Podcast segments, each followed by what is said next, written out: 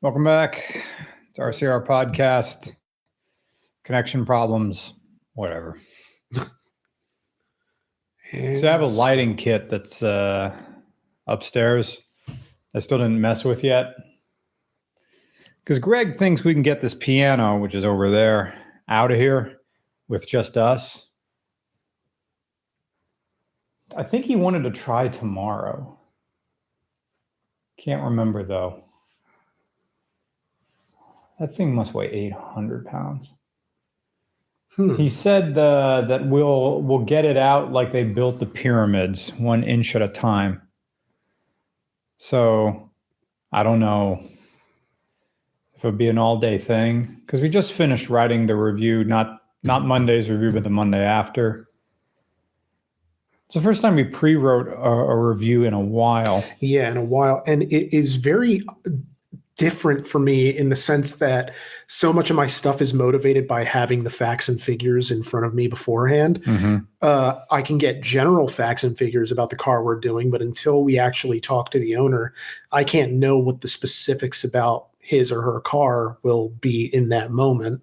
So, in that sense, we almost have to write in a very generalized way at first. And then if there are any specifics, we can fill them in after the fact. But it's good to kind of have that idea in mind to sort of create create a narrative and then come into the shoot with an, at least an idea, but not like a preconceived notion. Yeah. I mean, it's a vehicle. We did a version of it once before, but I think it was just a Euro version, which that people who know the show would probably already figure it out. I still didn't go to Staples and buy a whiteboard right here. Although that auction place, I think I'm going to go there after. Did you see the auction place? Uh, no. Do you want to go after this? Well, or do you mean the auction place that's by the the the ice cream? No, No, no, I didn't see it. no. Okay. It's. Um, it's it's one of those silent auctions where you just write down the name. Or the, there's little yellow cards attached to everything in the auction, and you write down what your bid is and go home. huh? And then they'll send you an email if you win. that's pretty nice. that's where these two tables came from, five bucks each. wow. It's like no one wanted them, so and it and it you know what? It really beats going to yard sales because the thing I hate about yard sales is dealing with the yard sale guy. It's yeah. like that's good. You should buy that. Fuck off. yeah. People tr- Yeah. they try too hard to sell you on it. it's like Ah, kiosk you're trying too mall. hard. Yeah. Nah. And then like like swap meets and stuff like that. It's like what are you, 1930s carnival barker? But then like you can mouth off to the guy, but then you got to make a, f- but you're, you're going to make a few more laps around the place Yeah. and then run into like them like, oh, hey, it's the smart guy, and then you just get into it with someone. So it's like if if you want to go to uh, if you want to go to like and buy like used stuff, but you don't want to interact with people, the bid board is great. I still need to get a desk to replace the buffet table that I've been using for a desk so I can get an extra foot or two in this room. Because you can see how far the, I'll just turn the camera.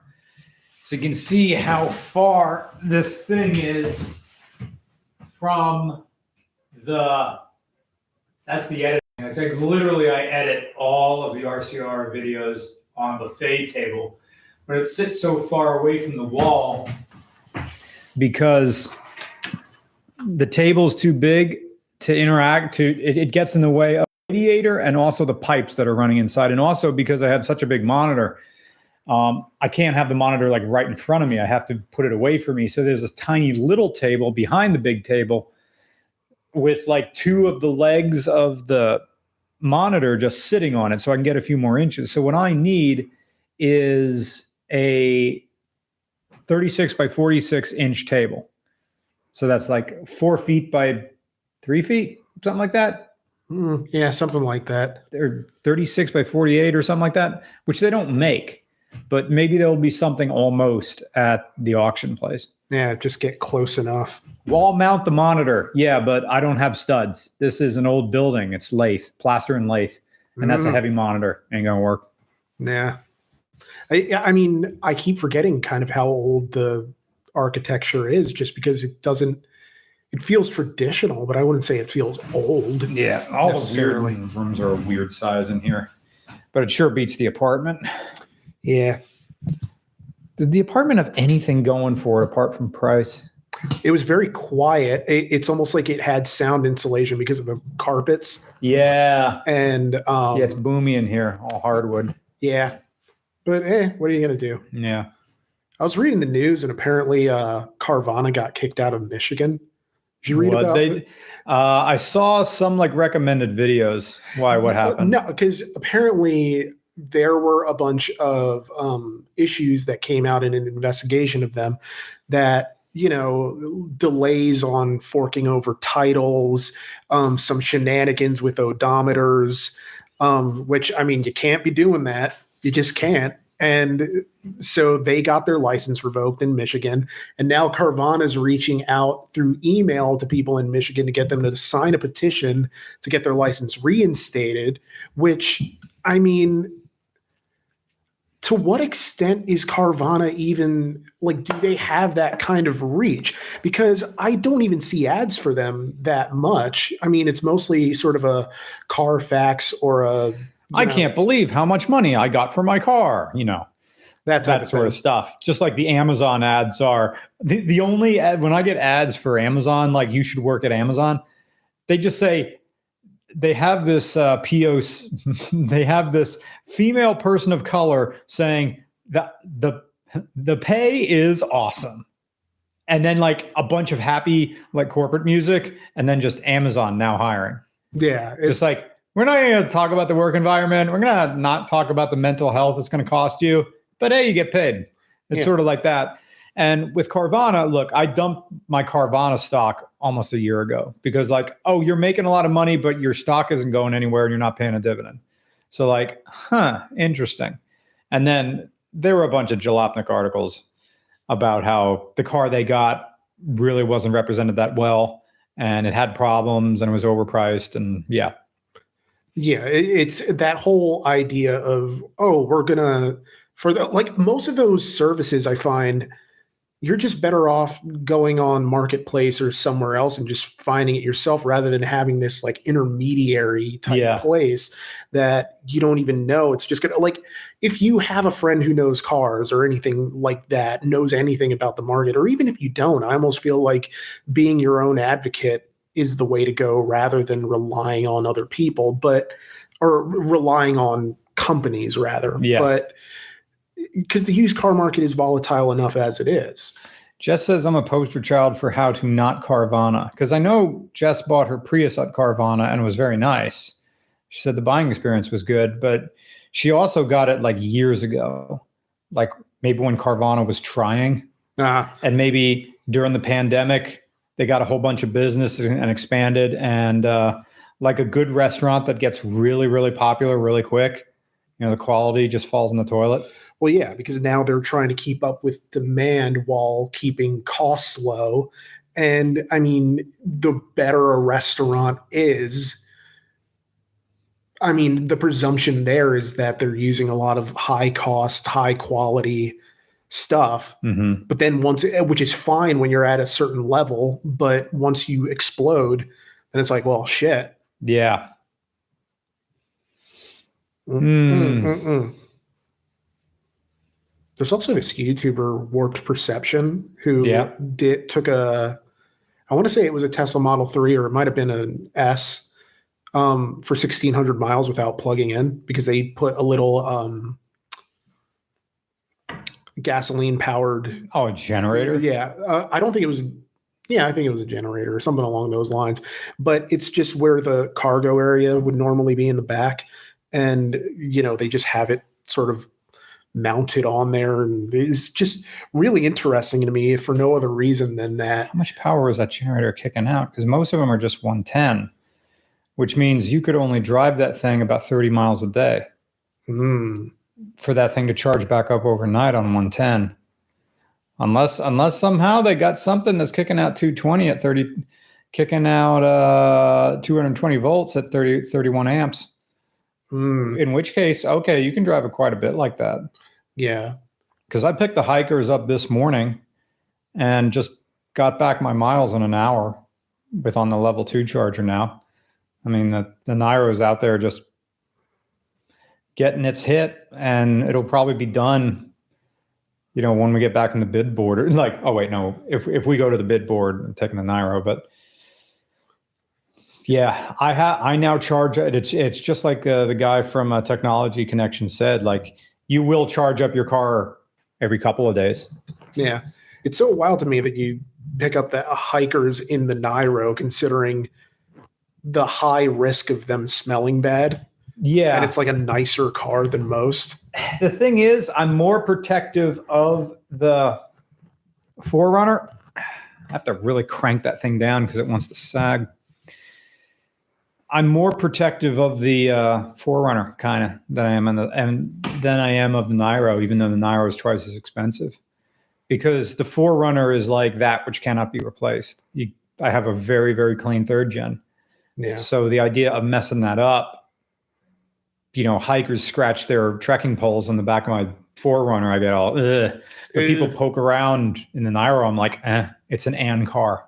It's and transportation, whatever. Yeah, whatever. Mm. What are you gonna do? I curbed one of the wheels and I'm like, oh, in a very Jerry Seinfeld way. It's like, oh, that's a shame. Whatever, moving on. Um, of course, also, you know, I'm picking up hikers to make money so I have cash so I can tip really well. Just throw down a 20 to Chris at the coffee shop and just say, here you go. there you go. Keep the change. Yeah. Mm. Charlie Matthew says, dude, take that thing off the road.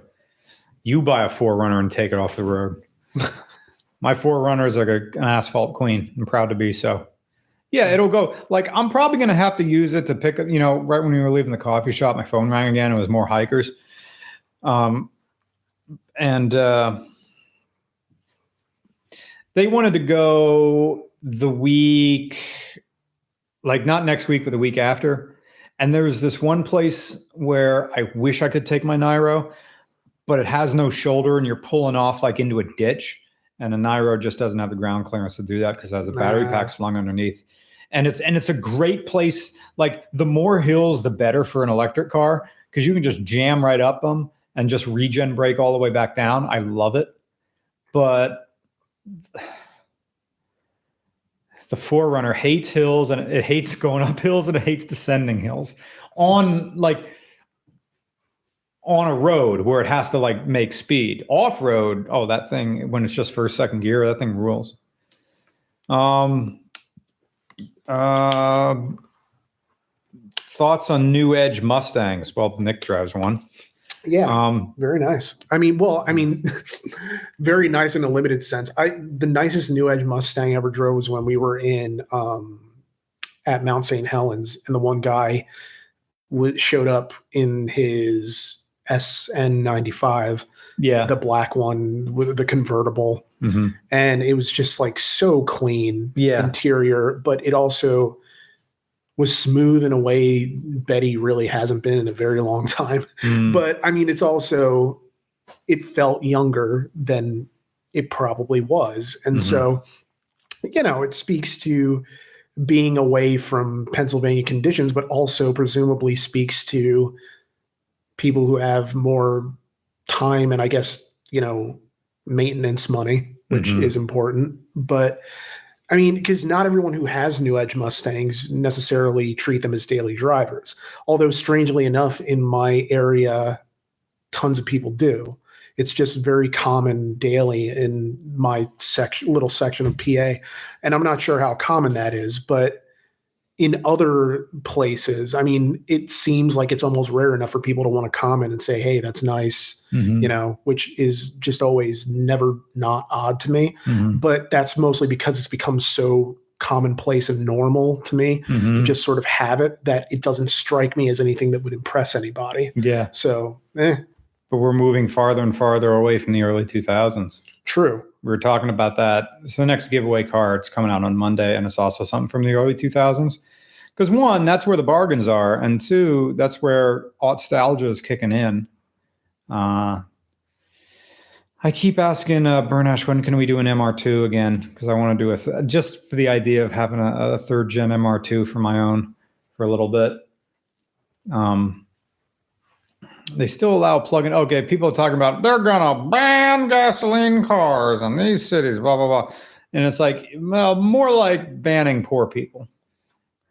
People with money can make the switch. People without, well, you're gonna take public transportation, aren't you? Um, so there you go. no dice. I mean, maybe they'll get it. Maybe there'll be a million exceptions that if you you pay a certain fee, you can have it, or you pay you pay a uh, an internal combustion fee. Yeah. So Internal combustion. That's like some Ticketmaster nonsense. yeah, Of like it, it, eight. I think like the Blink 182 reunion shows that are going to be happening. Apparently, like okay, so it's two hundred dollars for tickets or something, and then it gets boosted by like another two hundred just from Ticketmaster fees and everything. Wow. So it's a complete and utter racket for what a lot of people are saying. I've read a lot online about how like Blink 182 is fine band. They've had their hits and everything, but as a live show, that it's not really all that great. Mm, And it makes me wonder in terms of like there is a contrast between being a great studio band and being a great live band. And I don't know that a lot of bands are necessarily both, but that you can um, max out your money almost by being a really great live band because that touring is where a lot of artists make their money. yeah. So, and especially now with like nostalgia kicking in big time, so that, you know, you have a lot of 90s acts going out there and making bank just on like, we're going to play all the songs that were on, you know, freaking the, the first now that's what I call music album Yeah. or whatever from 98 of where, you know, you got your Harvey Danger, you got your fastball, you got your Everclear. Um, Yeah, that was the first thing I heard about when Fastball when I listened to them in high school. Like someone said, yeah, they're a great band, but they just do not bring the energy live. mm, Exceptions to that for me has has always been Ben Folds. oh, Ben Folds. Yeah. Great live, great on the album. Andrew WK. Of course, you don't listen to Andrew WK for music quality until you get to his most recent thing that was released during the pandemic. That is fantastic. So obviously great live, but yeah, when I need motivation on the treadmill, I just go to my man Andrew Wilkes Krier. um, You know, I was surprised to find out is great live. Uh, Hmm. freaking Aaron Lewis from Staind, like the what was. Staind's hit? Um, it's been a while. Oh yeah. They also had the song "Outside," um, which sort of be- blew up when. Uh, it's funny. I was watching him tell the story about it, where um, he went out on. He was like meddling around backstage because he was one of the opening acts for like the Limp Bizkit um, tour, the Family Values tour. Oh, that in, like, reminds the me. I late got to text Justin. I do not. He, we were looking at cars the other day for giveaway cars, and there was one that was all done up like limp, like it's a. I called it the Limp Bizkit Mobile, and I'm like, please, I cannot say a kind thing about that. Texting him right now. Please don't buy the Limp.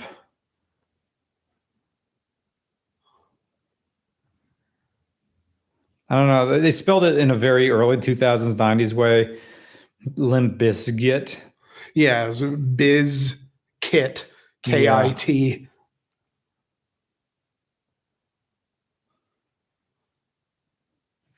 But yeah, that's kind of what I've sort of recognized. Someone mentioned, you know, oh, didn't Aaron Lewis put out a wah, people disrespecting the flag track? It's like, yeah, I mean, it's kind of finding out, but that doesn't really surprise me.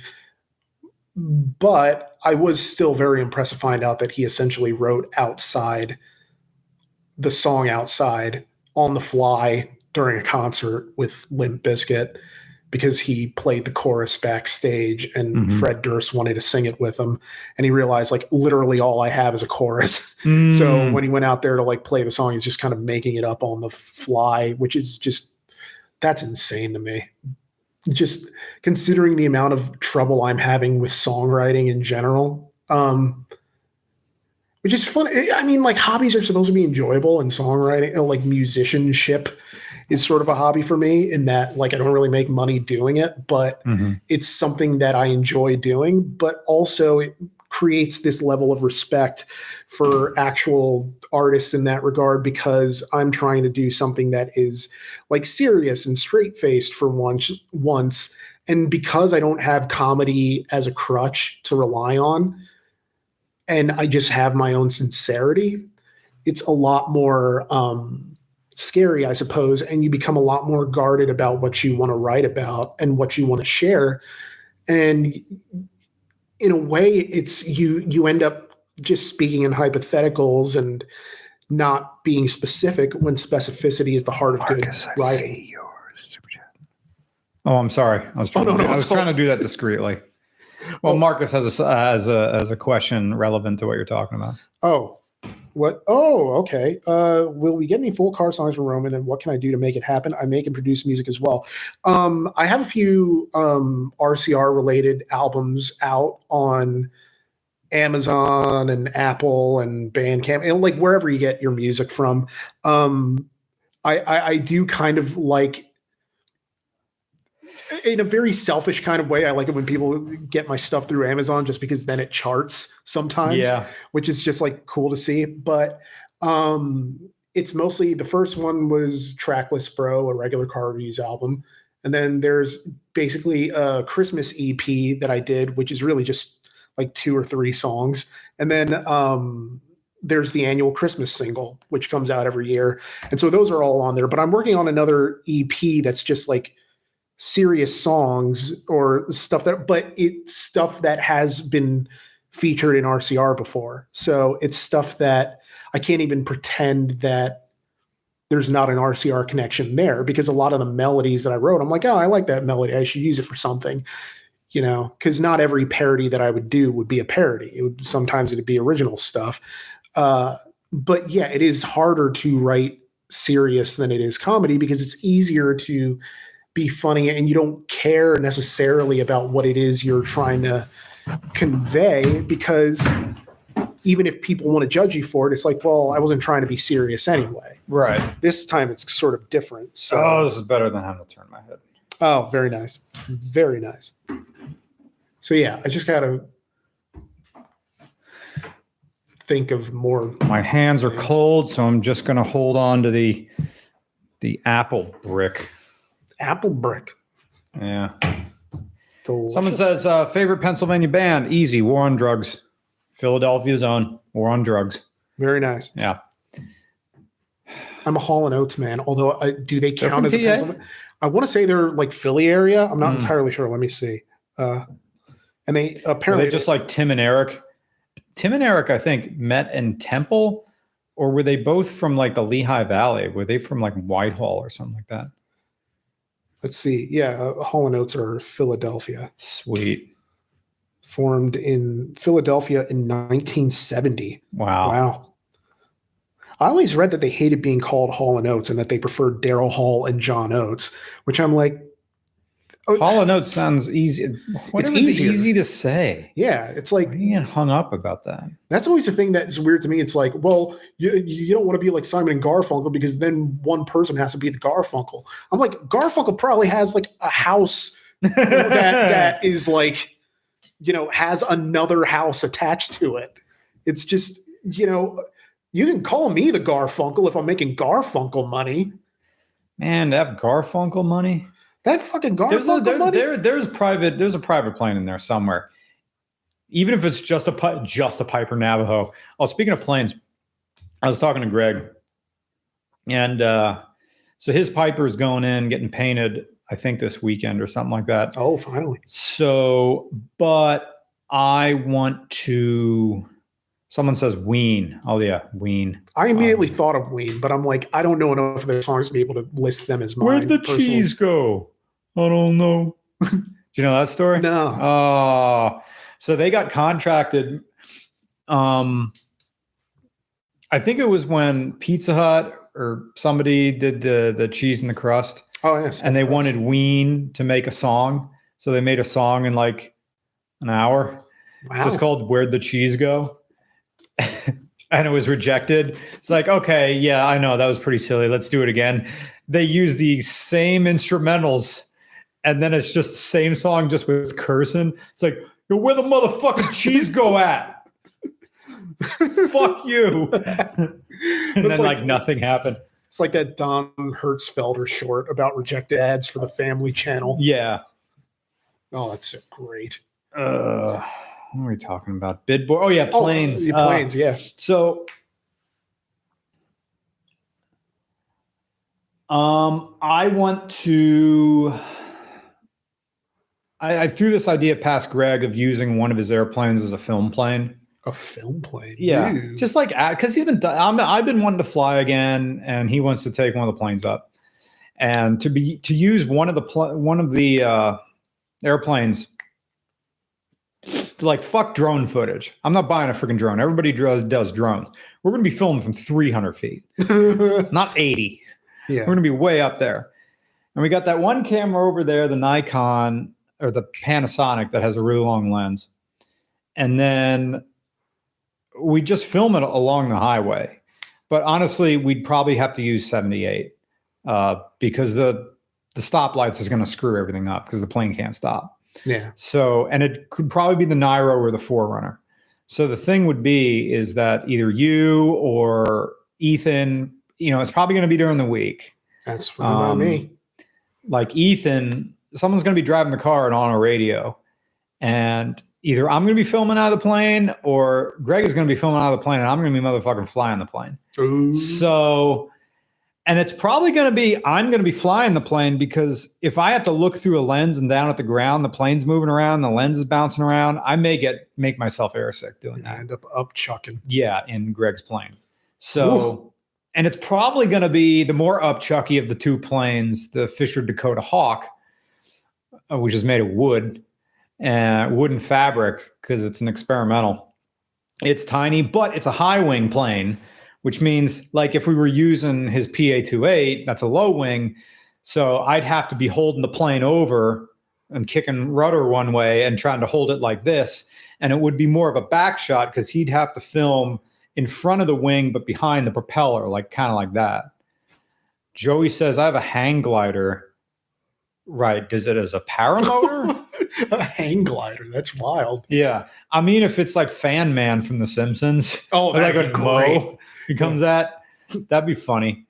Um, I mean, are you got the lens for filming out of a Maybe. plane? I mean, we got the long one up. No, I put it in the case. It's or is it down here? Because I would have Greg take you up there and just like prag- just pick a random car that's on the. Yeah, Uh, that's exactly what he said. I mean, maybe it might be tomorrow Yeah. that we go up and test it, or it may have to. I don't know. the The grass strip is probably really wet after today, so I don't know if it's going to take Probably, a few days to dry. But just to go out, fly above seventy eight, and try to get a beat on one of the cars going by. The Panasonic could probably do it. That has a super long lens, and I used it when I was at Oshkosh, a video that I still haven't released yet. Um, because I didn't think because I need Tony or Greg, just well, really I need Tony just to come up with jokes about airplanes. Hmm. Um, but there's also the idea of me just buying another camera, which is ugh, like doing it half for the thrill, like buying a dedicated video camera instead of just using still cameras as video cameras.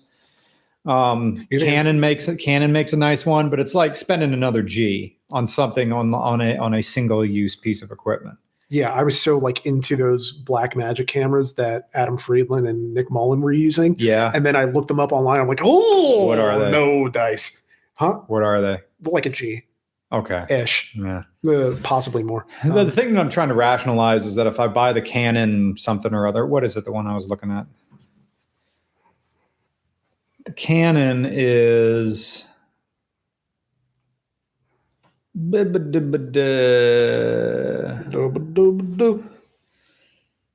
Canon is Canon uh, Victor Indigo X-ray Indigo Alpha Canon Vixia HF G50. Yeah, one thousand one hundred dollars. But it can also be used as a webcam. So it could have dual use. But what else? Uh, What I want is a webcam that doesn't have a wide angle like this GoPro. That Yeah. makes it a little bit nicer. Yeah. Um, but dependent, depending, like get a sponsorship or something like that to justify me spending a thousand dollars on a thing. I'm going to use this a little bit, just like that Panasonic that I bought. Now that was only a three hundred dollar camera, and I used it here and there. I mean, it's such a dick around camera that I lost the lens cap, and I'm like, eh. Eh, whatever. Um, Esther Outcome says, Hey guys, thanks for all you do with the podcast. Hope it wasn't too much of an issue to put the missing episodes up. You guys are my favorite podcast. Oh, thanks. So thank you very much. Yeah, uh, they emailed me not too long ago to mention that some episodes were not in their complete form, which was my bad because when I did the transfer from, you know, video form to audio, uh, apparently the video or the audio would cut off after a certain amount of time, and so I had to really go back to, into the videos and redo that part, which it wasn't a big deal. It was like eight episodes or something, but it's for completion's sake, it would have dri- driven me nuts, you know, Mm. if it wasn't all up there, um, or at least as complete as I can make it. Because there are people who go back and like listen to the old episodes on long drives, and uh, that's very much appreciated. And so I wouldn't want to like impede anyone being able to do that. So I went back and just like put up the ones that were not in their complete form. So yeah, Jess says she has a 200 millimeter lens. Nice. That's right. You do that have that, nice. that that big white one. I think we used.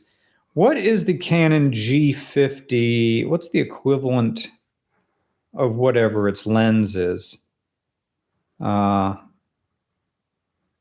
it says the Canon G50. In video cameras, they talk about it has like 20x or something. Is that what this is? 20x. Uh, where are the specs on this thing? 20x. Still no specs. 20x optical zoom. So what is that in millimeters? You probably have to know like the diameter of the lens. Tw- oh, 600 millimeters. Okay. If it was if it was a 35 millimeter, which it probably isn't because it's a dedicated video camera, at best it would be a cropped sensor. Mhm. Um, so 601 millimeter, the equivalent of a 601 millimeter. Where is the? Did I put it back upstairs? Wherever the Panasonic is, it's probably back upstairs. Nikon made this fixed lens ones that was a thousand millimeters. Wow. Um, it was also very light hungry because it was a very tiny sensor. Uh, 35 equivalent of a 29.3 to 601 millimeters. So I think she's looking at the and for anybody else who's watching the uh, the Canon uh, uh, G50 video camera. Um, the things, other things I'm trying to justify about uh, justify it is that well, if it's a dedicated video camera, maybe the stabilization is even better than the Nikon but the stabilization has never no one's really complained about me using about the video being too bumpy when we do the on the road shots because then because the 4Runner has those big tires Mm. that Jess absorb bumps. But just says you know i'm a canon person. Yeah. And it'd be nice to have a canon again because i used to have an xl1 ah the xl1 what a monster that thing was. Mm. I want to come and let you watch, but there's no pressure. I want to make sure my asshole is clean. Not for you, but for me.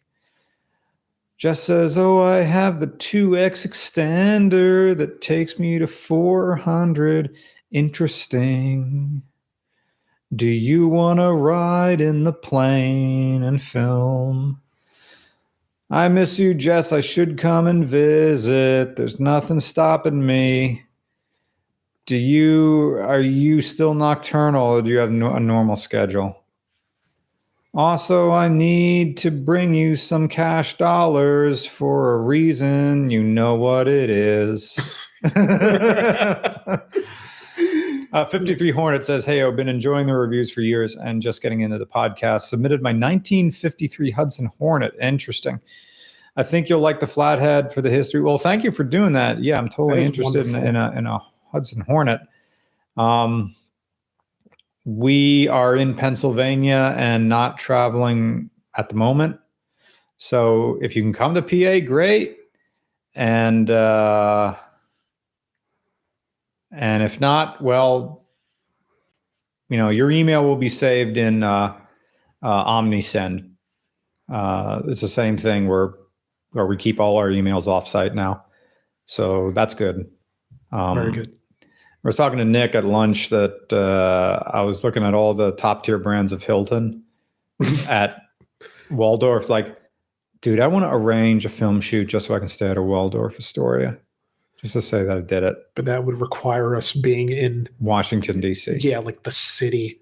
There's like, of course, there's both a Conrad, a Hilton Conrad or Conrad Hilton, and a Waldorf Astoria in DC for all that government and you know defense contractor money and all those like, air, God, DC is disgusting money.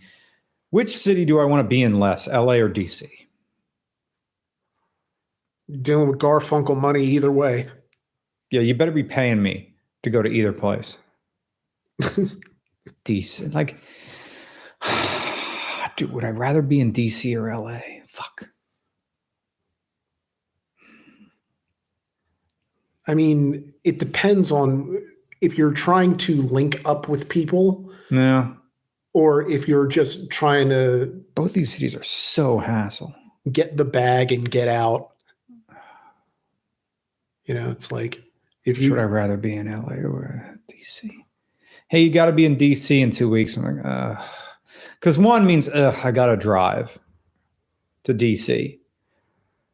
But there's no, there's nothing to do in DC. I mean, I guess there's a DC Improv or something. You could go see a show there, and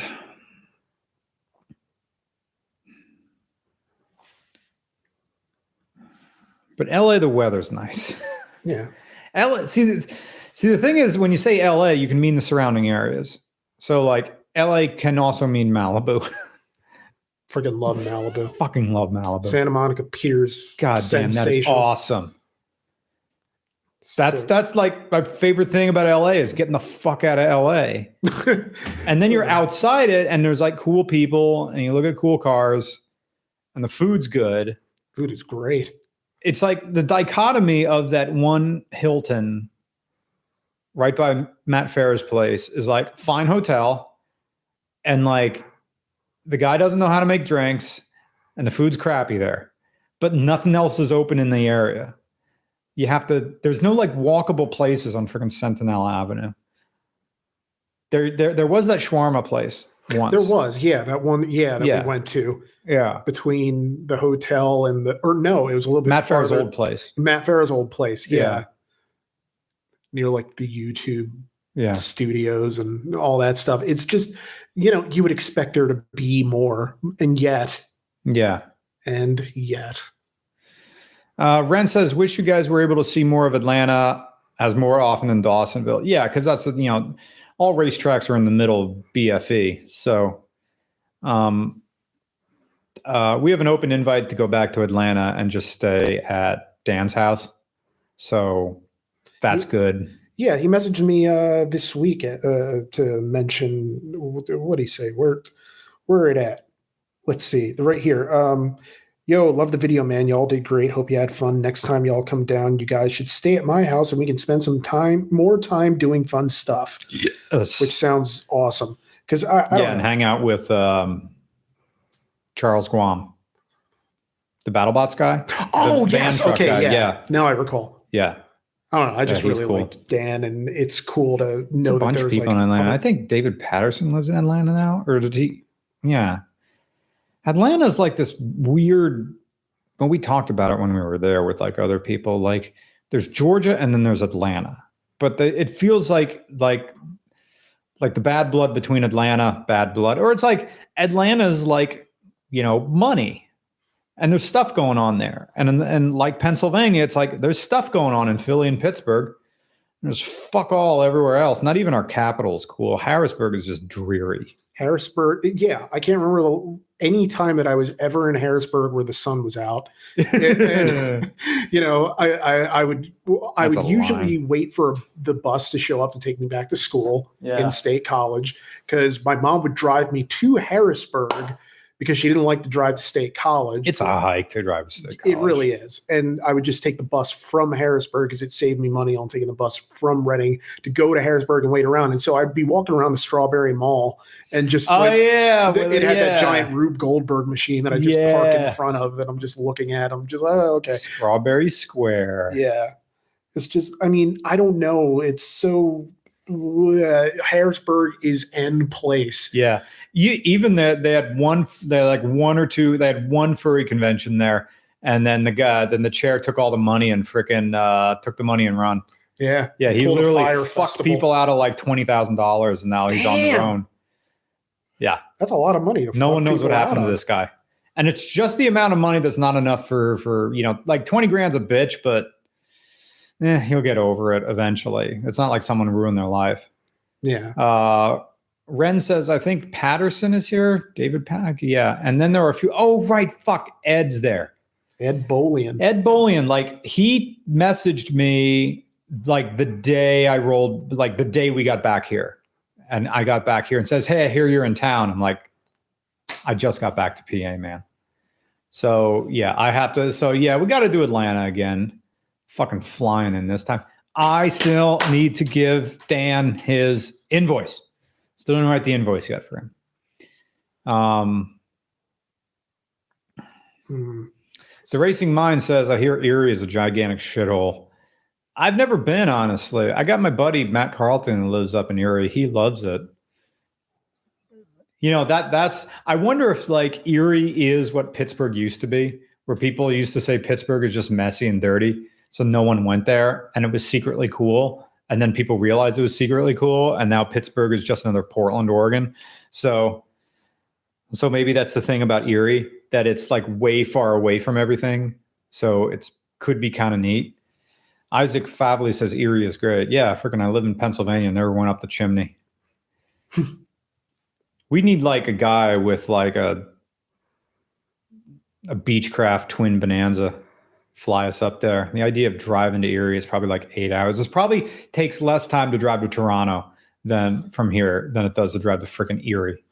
I've never been to Erie and have never had the desire to go to Erie except for one time when I was fresh out of college, but before starting grad school, where I was talking to this girl who I don't know, we had been talking for a bit and then she was like going to move to Erie. And then I was like, hmm, looking up bus fares for Erie, realizing that's probably going to be like a 10 hour trip because you're going to have connections. And Yeah.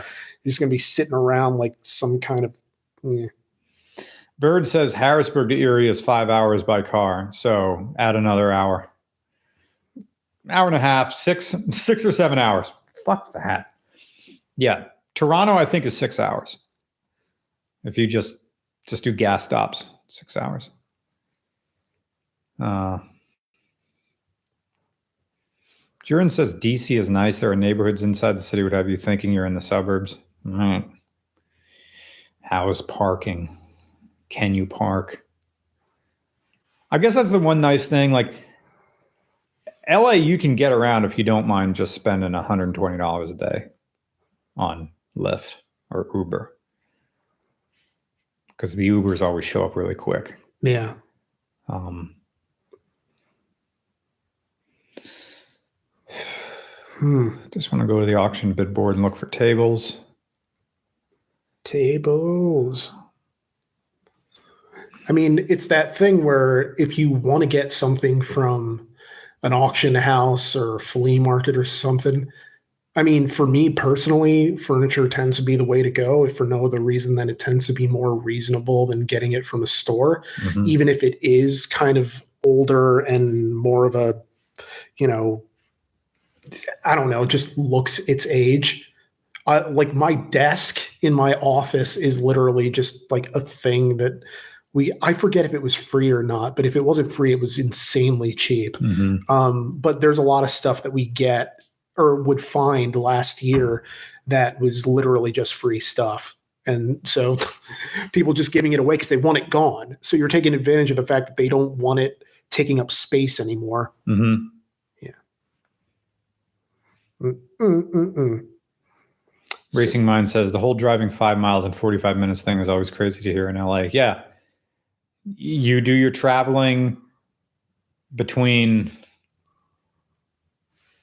5 a.m. and 6.30 a.m. Uh, 10 a.m. to noon. Mm. And then 8 p.m. 8 p.m. to 10 p.m. That's when you're in a car. The rest of the time, park your ass. Um, hmm. I'm wondering if we could get away with the type of music that they play at the Brick House because they it's like all covers of songs. And there are that coffee shop version of songs, almost like cigarettes after sex. Ah, yeah, they do a good So maybe it wouldn't trip the algorithm like it could be playing in the background.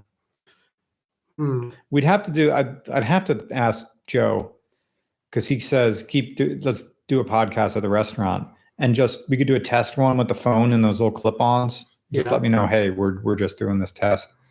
Just see if we and but you can't really say we're doing the test because then someone's going to report you Yeah. to be a troll. So I mean, you could have him use like just for the period that we're doing the podcast, that the regular radio, whatever station they're playing in there, yeah, just swap it out for like a royalty free music channel. yeah. Someone Or- or just, that. like, yeah. Turn it off for like an hour. I don't think the music is just like audio, audio wallpaper. Mhm. It's like no one really pays attention to it. Like I Yeah. certainly don't, except for the one time where they were playing that one Eurovision song I really like. But other than that, it's like just sort of there.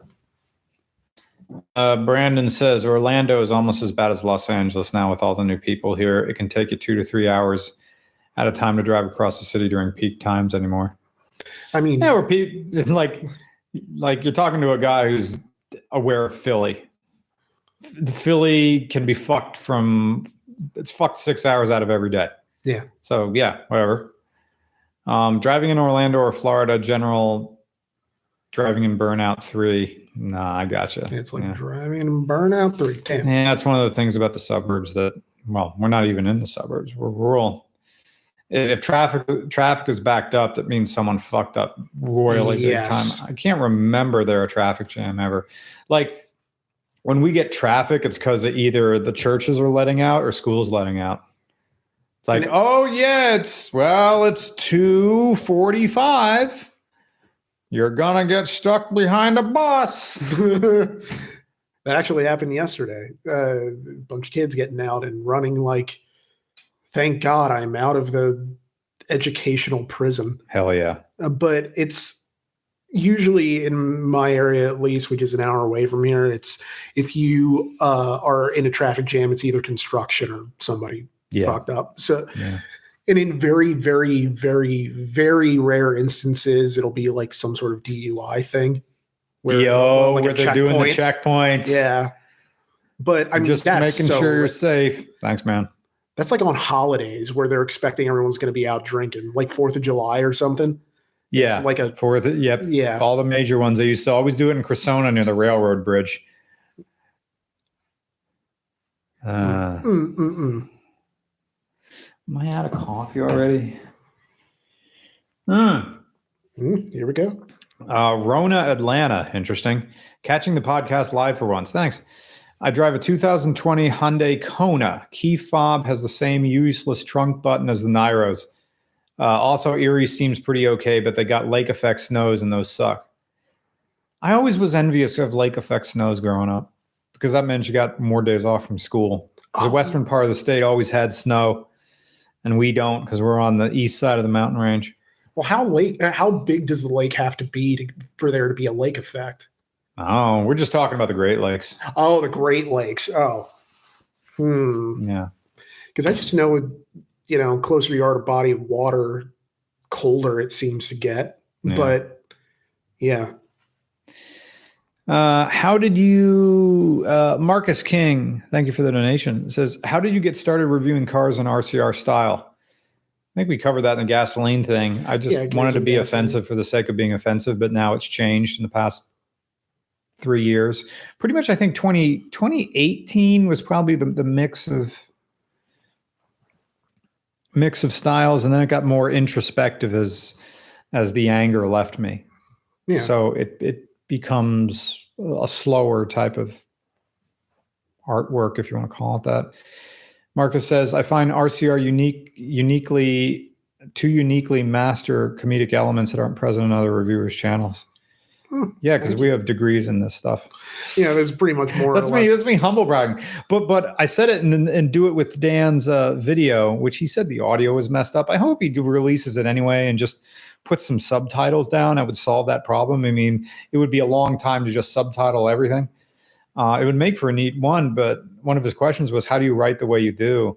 And my cocky answer, because I'm you know I'm just racing go karts while, while I'm talking to him, says, "I have a fucking master's degree. I know how to do this." Dude, you and I just wrote a review for a car we didn't even drive yet yeah. Which and it's going to be great, and you're not going to know the difference. Yeah. Yeah. You're not gonna. I mean, Of course, the other part of reviewers, they just do on the fly all the time. They do it Demuro style. that I find impressive. Like the same way that people might be impressed with what we do, I'm impressed by people who can be on the fly like that. Just because my brain doesn't work that way. Like I just can't process. It's like the things that I'm engaged in doing take up so much of my focus that I can't come up with clever things to say. You know. Yeah. but it's something you know it's did you ever tell the girl with the headlights story I don't know what he's. i have no idea what about. that is but, Girl with the headlights. Mm. but it's something where i i think that yeah it's like this one time during grad school i was at home and my mom was watching jeopardy and she there was some question that popped up and i'm like what is peyton place and that was the answer she's like how did you know that i'm like mom i have a master's degree like that's Mhm. being good at Jeopardy is like the only thing it's good for right now. Uh, it's it's that thing where you know you're not trained specifically to be able to do this, but you're trained to have the capacity to do this, Mhm. and so that's why I really like just being able to engage that part of my brain that allows me to write in a very pointed way about something in particular. I should just start reading textbooks in the podcast. Why not? Why not? What's stopping me from getting up and just getting a textbook and just started reading it? Yeah, is that the, that's literally like the same Chaucer that we were reading in that Middle English class? Yeah, that's that's, yeah. that's one of that's one of the textbooks I kept. I don't. I have I have no earthly connection to most of my textbooks. Yeah. I'm like fuck these things and go back. I got they did their job. yeah. Like like Greg still has all of his textbooks, like in his high school stuff. Wow. It's in the shed out back.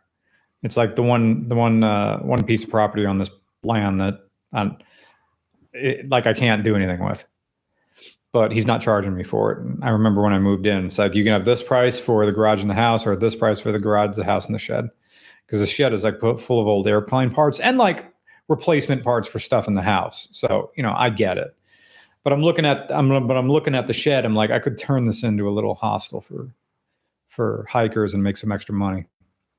But I don't think it would. The thing about the Appalachian Trail economy is that it's only banging three months out of the year. So, uh, the Racing Mind says I'm reading a book called The Myth of Normal by Dr. Gabor Mate. Uh, Robin Matthews Endel says, I wanted to end it all, but your videos helped me put the gun down. Awesome. Been That there, is man. amazing. The stories and uh, different points of view help me get my mind of suffering and find hope. Yeah. Awesome, man. Get really good at something, then you don't want to die. Yeah. It's I know just I say that with a smile, but yeah, get really good at something. make it so that no I don't care what it is, Yeah, become but not but not beating off in video games. Like get get good at something that involves you being outside, or get good at something that involves you being that involves you standing up. yeah. Although, well, yeah, teaching is you stand up, and I I wouldn't say get get really good at literature or anything like that because that's that's more of an icing on the cake for other things. And I I Hmm. mean, it's once you become unimpeachably good at something so that no one can ever really take it away from you, Yeah. then it becomes a point of pride amo- in yourself so that you don't necessarily have to feel like you're compensating for anything. You can just live your life unfettered and untethered to Mhm. notions of what success means and what productivity means and what contribution to society means. You can just Yeah. be yourself and who you are and be comfortable in that. Gabriel says, thank you for the donation. Any plans on coming to Chicago? No plans, but Chicago is just right there. It is right there. Um, I would love for you to drive my 2009 Outback XT limited trim with five speed manual transmission and SI drive. Um, I like Chicago. Driving takes a long, long time, and flying there takes a very short amount of time.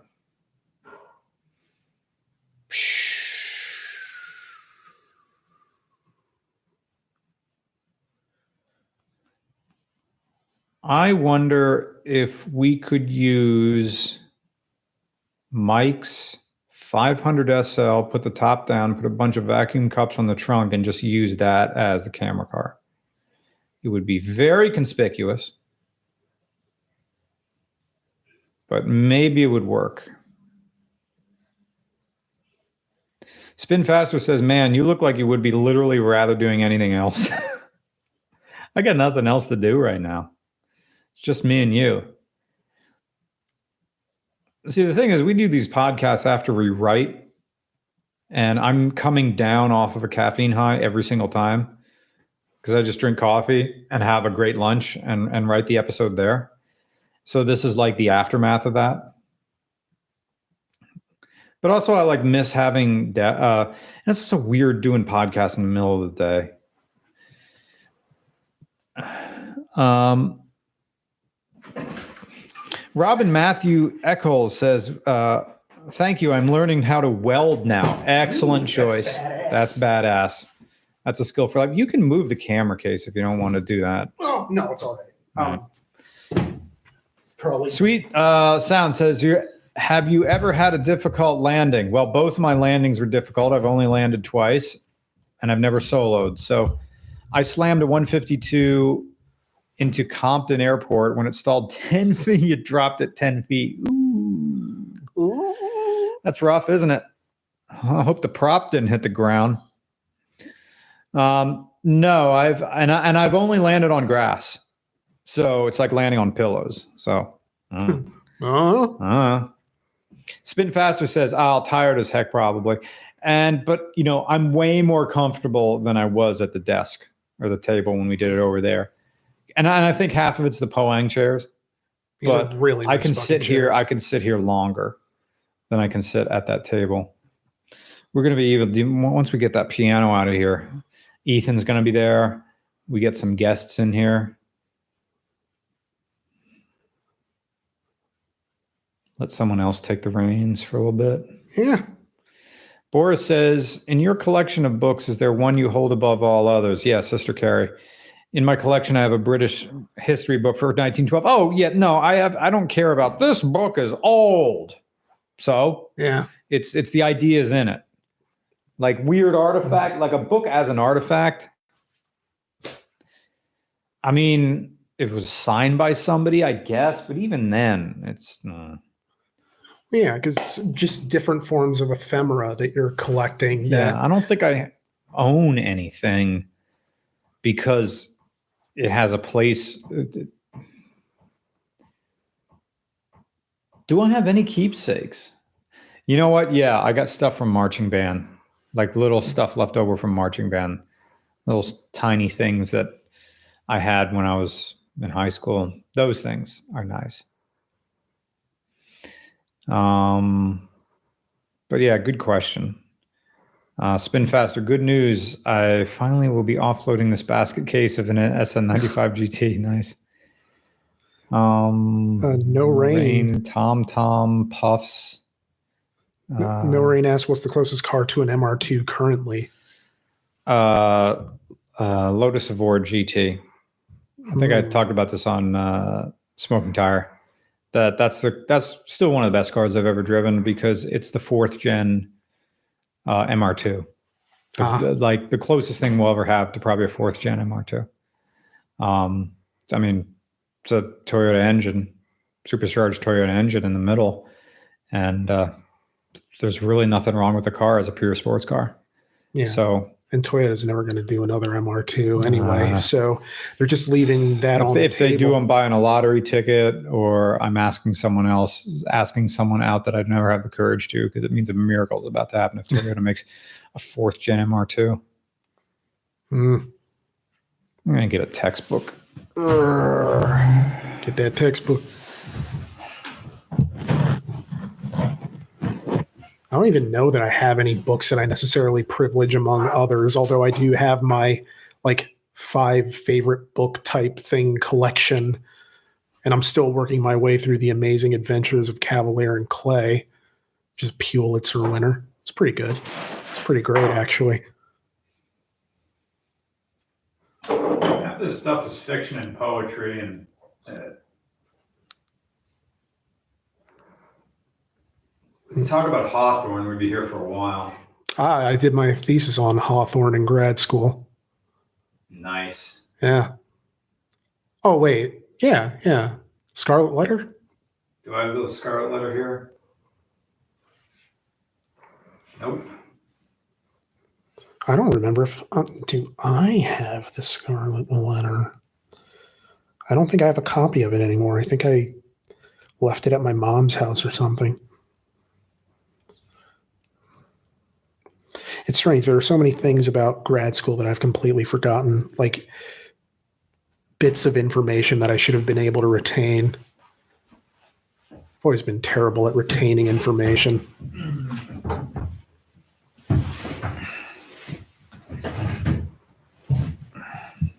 Someone says uh, maybe they can convince BMW to loan them another car and call it a yeah, call it a Toyota. Tony Airlines in the chat said landed high from SFO. San Francisco. Nice. Nice. Nice. I guess class we're going to talk about Walt Whitman. I have to find. I'm going to cheat. I'm going to find the stuff where I have notes in it. I mean, the first thing you have to know about Song of Myself is uh, did you guys know that Subaru made diesels? Yeah, they do. They're just boxer diesels. We never got any. So, Song of Myself. Uh, Nathaniel Hawthorne, super high, super bi, and he's so bisexual he wants to have sex with the planet. Hawthorne or Whitman? What am I talking about? Whitman. There yeah. What did I say? Hawthorne? Yeah. Uh, Walt Whitman. So remember when uh, Rick from Rick and Morty had sex with a planet? Yeah. Uh, that's pretty much what Walt Whitman wanted to do. Uh, he was now the postmodernist power structure thing that you talk about with uh, Walt Whitman is that this was written what 1855 it- within after five the country is tearing is starting to tear itself apart in 1855 the civil war is five five years away with this book. And walt whitman is orgasming from beginning to end of this like short poetic novella of how awesome it is to be alive and the beauty that is held within the earth. At the same time that the country is coming to grips, grips with uh, slavery for the first time and starting to do something about it. I don't know offhand when James Buchanan was president, uh, supposedly our worst president. Um, for nothing else, that James Buchanan just kicked, all he did was kick the issue of slavery down the road and let uh, Abraham Lincoln deal with it. Coincidentally, uh, he uh, James Buchanan is the only president from Pennsylvania, and Uh, also the only bachelor, the only unmarried president, wow. and also the worst. Called oh, and he was also called the only president who didn't want to be a president. The the party just said, "Just do it, fucker." Do an ass face. Just be fucking president. they just bullied him into running. Yeah. which is uh, pure pressure. Look up a picture of James Buchanan. Uh, the Buchanan, right? Yeah, Yeah. Look up a picture of James Buchanan. So No Rain says 1857 to 1861 was James Buchanan. Oh, okay. So I'm wrong. Thank you for correcting me. So this was before James Buchanan. So, Hmm. huh. Uh, anyway. Well, thanks for pointing that out. So who was before James Buchanan? All right, let me look. Let's up. see who figures it out first. Nick with his phone or everybody else? It's going to be everybody else. I did. Yeah. He's 15th president. Who was the 14th? Loud. Damn you. Uh, Pierce. Yeah, Franklin Pierce. Thank, I know nothing about somehow Franklin even Pierce. more. Pierce and Tyler and Van Buren are up there as like the most forgettable presidents. Yeah. Wasn't there a whole Simpson song about that? Of like, where are the forgotten presidents? And We are the mediocre presidents. you won't see our faces on dollars or on cents. We're Tyler and na na na na na na too. Yeah. William Henry Harrison. I Uh, like I died a month in yeah, or something like that. Um, uh, 1855 was right as the Bleeding Kansas started. Is that where like uh, the progressive band Kansas got its album cover? Maybe. Anyway, My grandma used to really like Kansas, of all things. huh. Dyed in the wool Puerto Rican woman who just liked their harmonies. I get, and they did have great harmonies. I mean, yeah. yeah. So anyway, uh, bad times were on the horizon for the comp. Uh, well, changing times. Uh, tears were about to be shed, and a lot of people were about to die. Um, but here is Walt Whitman, dick in hand in nature, talking about how wondrous uh, uh, existence is. At the same time, now this is a Carl Sagan line. Uh, the, the first moon landing happened during the Vietnam War. So Carl Sagan said, you know, we were celebrating our species, reaching a new milestone at the same time we were bombing our brothers. You know, fire bombing using napalm, considering tactical nuclear weapons in in uh, in Vietnam at the same time the moonshot happened, 1969.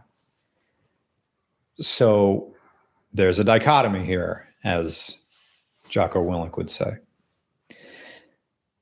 Now, that's the postmodern approach to reading Walt Whitman. It's like, can you divorce yourself from the time?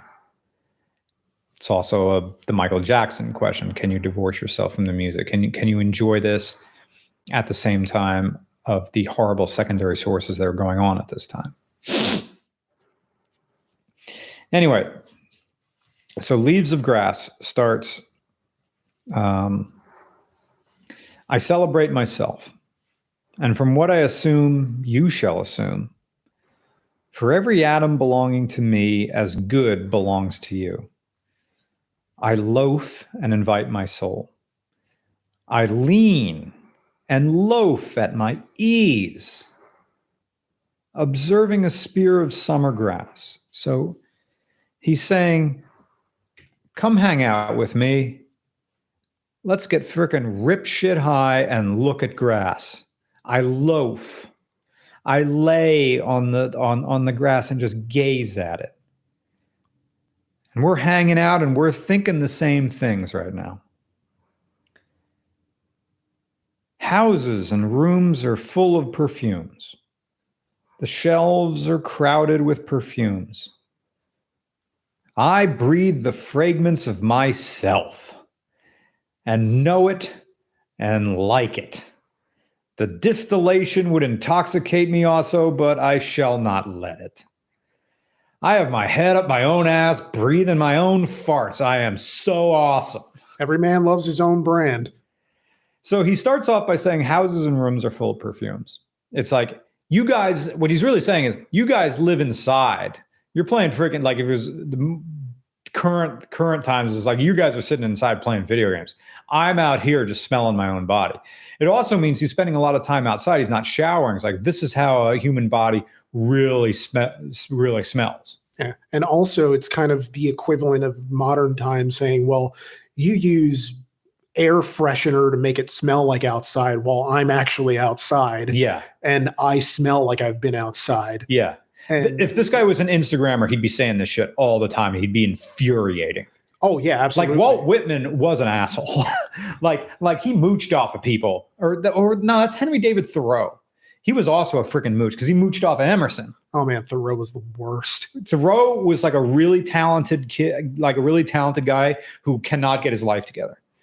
It was like, it's like I can name a few people who I can name one particular person who's a definite talent, but seems like a walking train wreck despite all his money. Yes. And I mean, it's something that is I hesitate to call it walking train wreck, but but I'm speaking from from, from like an educated position. With, with like with like wide viewing futurism like okay just do this this this and you'll be fine but they have their own personal roadblocks. And i can think like three other people who are like that. But i mean i'm sure you know um hey ADHD, adhd sucks ass. Uh, that's true. Okay. Back to whitman. The atmosphere is not a perfume it has no taste of distillation it is odorless it's for my mouth forever.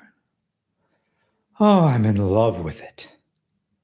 I will go to the bank by the wood and become undigested and naked. I am mad for it to be in contact with me.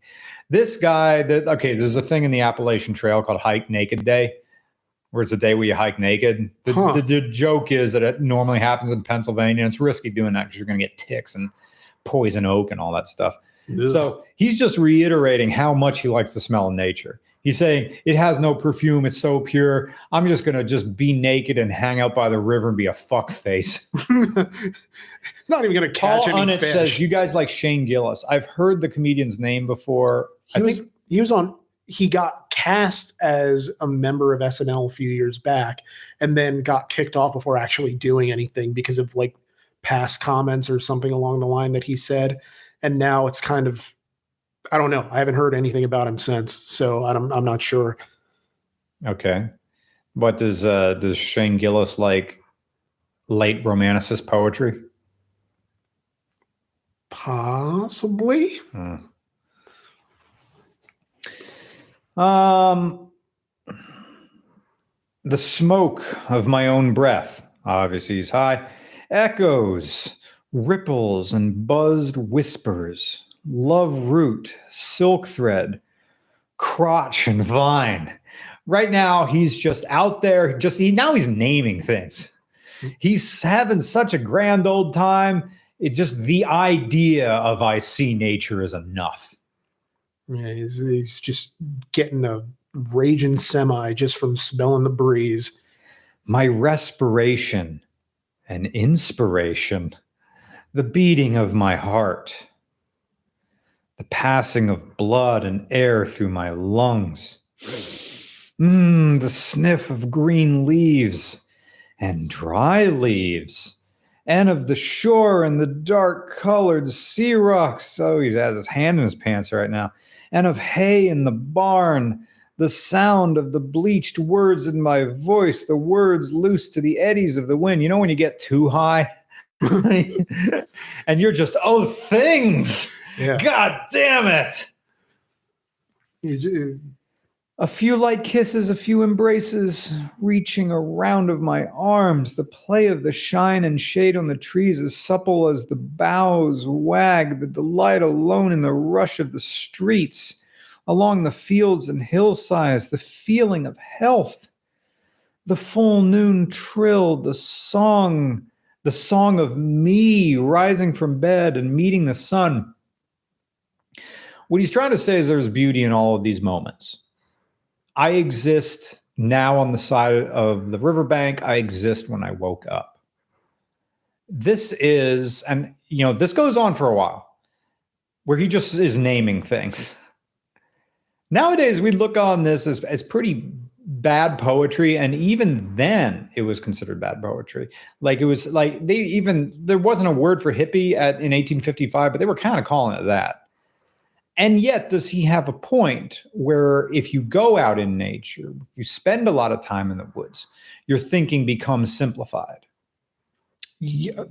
Well, I mean, I was almost thinking like it's almost a, a rejection of a logocentric form of life where, you know, for a lot of people, the search for um, a transcendental existence is a reaction to the idea that all life has to have meaning. right Like, you don't have to have a meaningful life that is in service to the greater needs of society. It's almost like living for the self and Mhm. living for the um, advancement of the self as a part of nature. Exactly. And he's saying the self is already complete. You are already complete. You don't have to do anything. Go out in nature and be. Yeah. So now that you know that, is there a point to keep reading this? It's like you get the point of Leaves of Grass in the first 10 stanzas. And this thing goes on and on and on. So if you already know what's going to happen, why keep reading it? Why play the video game Hades if it's all the same run?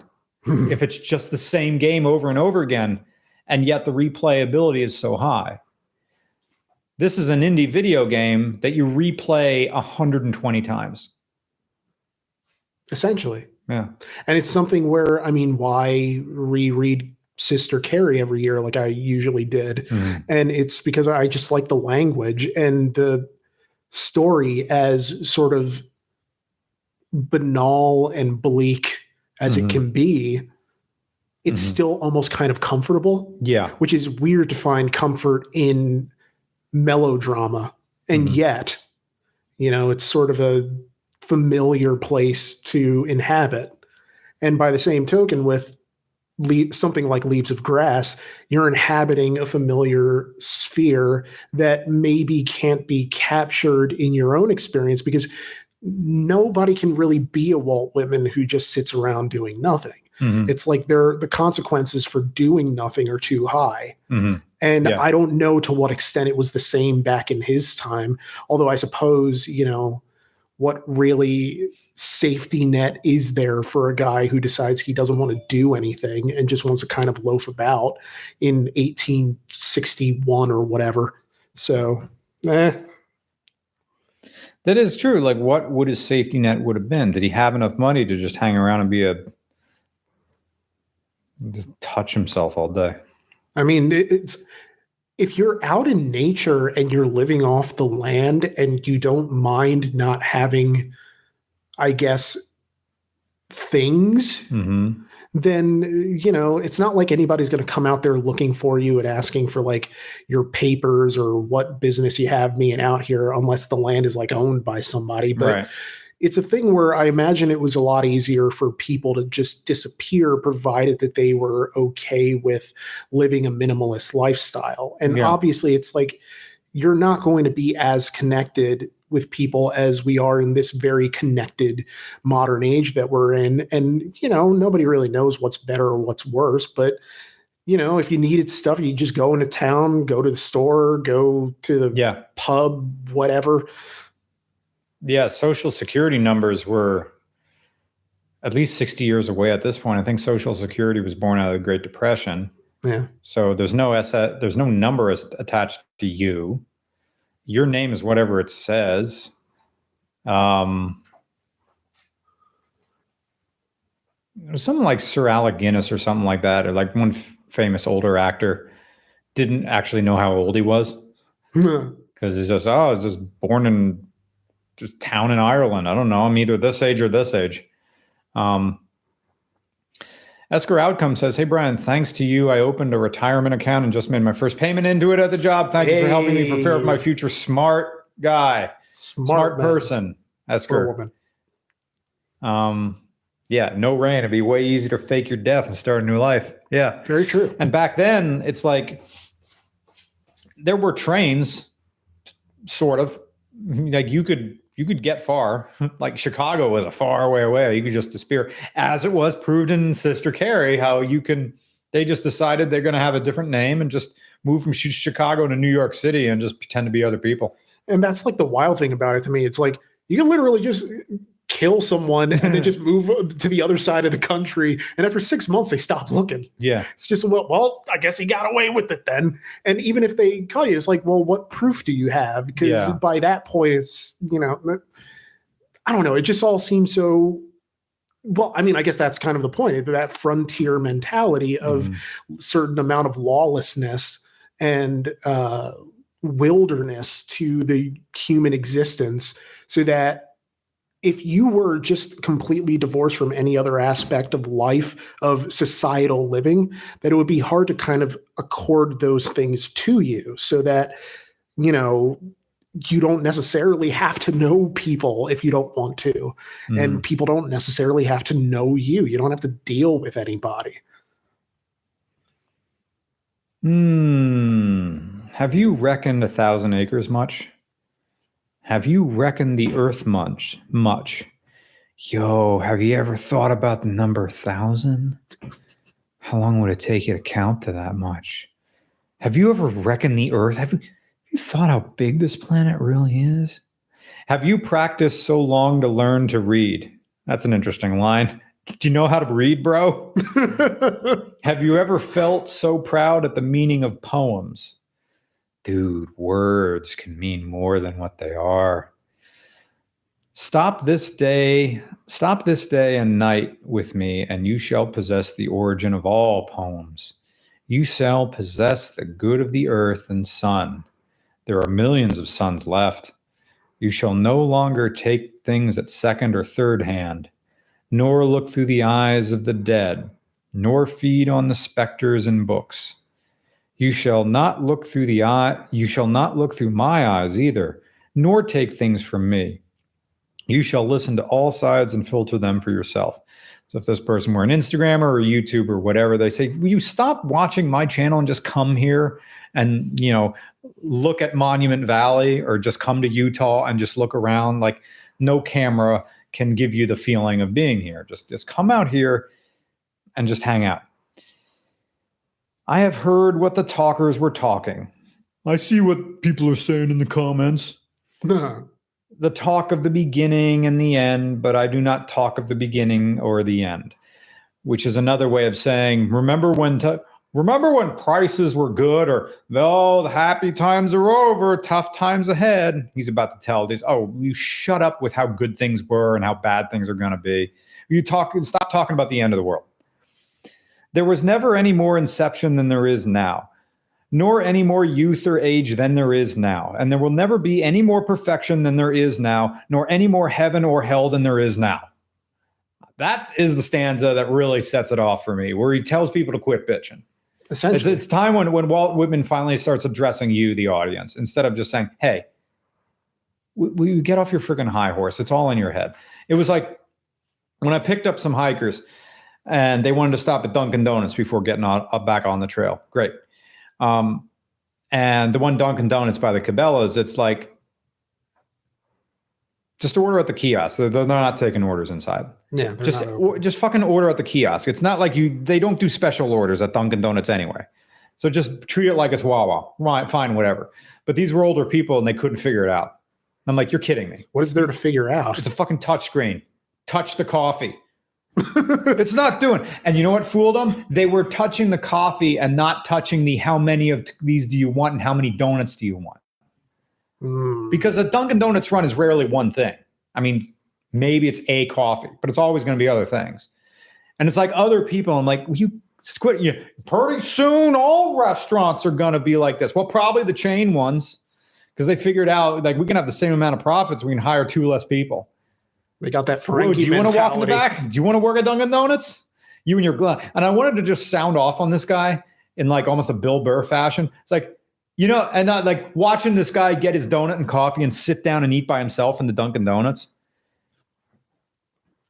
I think I think Dunkin' Donuts at that place got a little bit hurt for like the people hanging around because the Starbucks open across the road. Mm.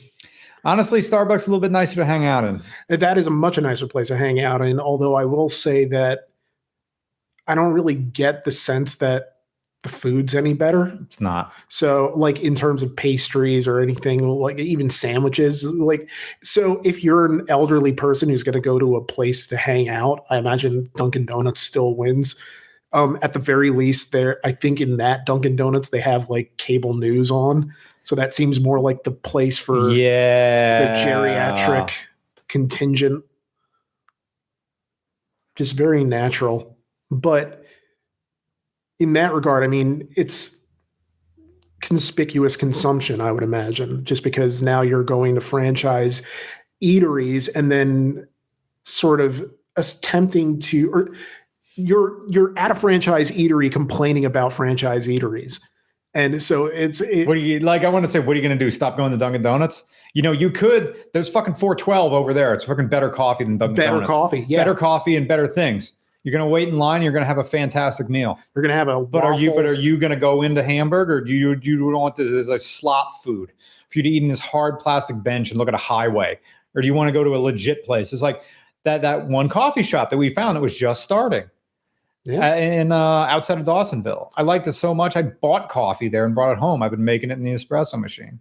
It was very so nice the people who complain about this sort of stuff are not the sort of people who are going to go to a coffee shop owned by someone who wants to make a decent product. You're going just like a chain restaurant. And it reminded me of like I was watching the YouTube clipping my way through the Star Trek lower decks when they go to Deep, Space, Nine. Yeah, I was looking at And that someone says, "Yo, it's got a Quarks here." It's like we're gonna eat at a fran- we're gonna eat at a chain place. No, it's the original. It's like I don't care. I just love how accurate it is that Quarks would become a franchise. yeah, That's the most Ferengi shit on earth. yeah. Expand or die. Yeah. Yeah. Props to them for getting Armin. Uh, Ar- Armin Shimerman or yeah, to just do that again. and and they got Nana Visitor back. That was Hell great. yeah. Yeah, I, I just loved that. And you could tell there was like such a respect for what Deep Space Nine was when they just, you know, uh, what do we do? Oh, just slowly and lovingly like pan around the pylons and just stare at it while it's like playing the music. And I'm just like, oh, that's so nice. Yeah. Uh, just keep circling. Just keep circling. Yeah. Mm, Uh, freaking Quark uh, and Morn. I always remembered when I'd be watching Deep Space Nine, my mom would come in and she'd see Morn, uh, the the guy with the huge head who was always sitting at Quarks but would never say anything, mm. and he always had like this giant frown on his face. And my mom would be like, "The fuck is his problem?" I'd be like, "Ma, it's just what he looks like. Can't do anything about his face. It's just Morn." But it, they had this running gag where like Morn was always really talkative off screen, so people would always be like, "Oh, Morn, he never shuts up." But whenever he's on screen, he never says mm-hmm. anything. Fuck, such a great show. But urge and always urge, always the procreant urge of the world. Out of the, which means you want more, don't you? Out of the dimness, opposite equals advance, always substance and increase, always a knit of identity, always distinctions, always a breed of life. People just want to be seen. They're just like everybody, all individualists. This is like, oh, you bought a black Harley, so you're an individual like everybody else. Sure is the most certain sure. Plumb in their uprights. Plumb in the uprights. Oh, you big balls. Well,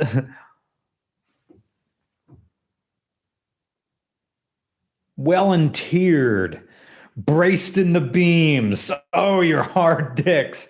Stout as a horse. Affectionate, haughty, electrical. I and this myself, here we stand. So he's saying, Oh, you guys are all sort of full of yourself. And guess what? So am I. So he's making fun of everybody who's like saying they're individualists for bad mouthing the world. And he goes on and on and on. But you know what? So am I.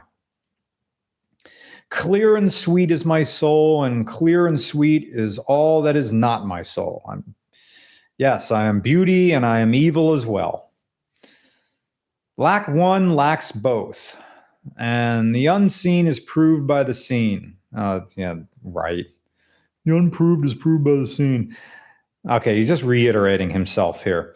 Till that becomes unseen receives proof in its turn. So you can't have good without bad. Really? Really? Freaking Walt. What a line. he's great here, but then he's dumb in other things.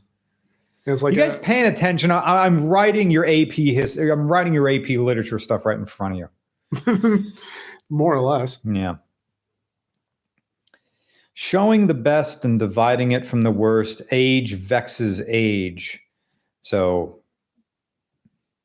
the youth is confused by the old, and the old confused by the youth. Knowing the perfect fitness and equanimity of things while they dis- while they discuss, I am silent. I go bathe and ad- I go bathe and admire myself. so while all the people are arguing with each other's I'm washing myself in front of a mirror and looking at my own dick. Like this is what I think of all your of all your political discussion. Me and a mirror. he's not even. I, I'd rather do this than listen to you. he's not even getting under the foreskin or anything. Mhm. He's just sitting back and full admiration. Showing the best and dividing it from the worst age. I just said that. Uh, welcome is every organ and attribute of me, and and of any man heartily and clean. What is he saying there? Welcome is every organ and attribute of me, and of any man hearty and clean. Not an inch nor a particle of, not an inch nor a particle of an inch is vile, and none shall be less familiar than the rest. Uh, okay, so just check me out. Yeah. I'm not evil. Like this isn't evil. Like the human body isn't evil. Maybe it's more of a Puritan thing he's going at after, like, you know, God makes no mistakes. yeah, Type of deal. like he he he wants to go marching or like the naked bike thing, sort of. It's Matto says the individual is nothing, but the collective doesn't witness and acknowledge the individual's individuality. Well put. Yeah. Well put. My dick is as equal as a nose. Very well put. Um, I am satisfied. I see, dance, laugh, and sing. As God comes as loving, as God comes as a loving bedfellow and sleeps at my side all night and close on the peep of the day, and leaves for me baskets covered with white towels, bulging the house with their plenty. Shall I postpone my exception and realization and scream at the eyes and scream at my eyes that they turn from gazing after down the road and forthwith cipher and show me to assent exactly the contents of one and exactly the contents of two and which is ahead. So God isn't really giving him fresh towels. It's just saying all this is provided for me. All the like I wake in the morning and yes, God is there with me. I think he's using the parlance of our time. We, we would some other people would say Mother Earth is there with me. And and as my day, everything is blessed as everything else as I start my day. Spin Faster says lots of phallic tones there. Yep, get break strap in. There's more coming. Big time. Trippers and askers surround me, people I meet. The effect upon my early life of the ward and the city I live, of the nation. The latest news, discoveries, inventions, societies, authors old and new, my dinner, my dress, associates, looks, business. He's listing things again, isn't he? Mm, compliments dues the real or fancied indifference of some man or woman i love the sickness of one of my folks or of myself or ill doing or loss or lack of money or desperations or uh, uh, exaltations he's getting to a, um, a predicate here don't worry about uh, eventually um, they come to me days and nights and go from me again but they are not the me myself so the opinions like the opinions of others don't affect me. I recognize people come and go, but they're not me. Like the judgments of others are not myself. mm, that just makes me think that, you know, that ClickHole headline of heartbreaking, the worst person you know just made a great point. Oh, it's just like, oh, Whitman, he's on point there, but it's also a thing where I cannot condone or sanction the buffoonery of yeah. look at me individualism. Mhm.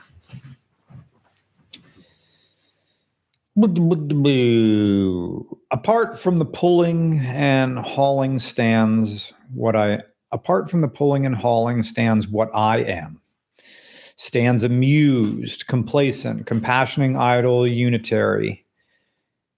Looks down, is erect, bends an arm or an impalpable certain rest looks with its side curved head, curious what will come next. So he's literally just doing this, uh huh, as people are coming and going, as he's watching people complain about things, as he's watching people perform for each other. I'm just like this, uh huh. You know, maybe my dick's hard while I'm watching you do this. How do you like that, Buster? How about it? Both in and out of the game. Imagine if he just said, and you lost it. you just lost the game.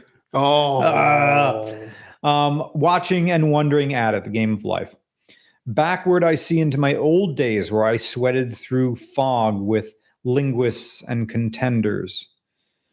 So he's looking like I used to be an academic. I have no mockings or arguments. I witness and wait. So again, it's like I'm just watching the world go by. I'm just people watching here. I believe you in my soul. The other I am must not abuse itself to you, and you must not be abased by the other. So somebody wanting to talk politics with you, and he says, "I believe that you believe that." That's a pretty shit. It's like a shitty thing to say, but it's a way to like stop the argument.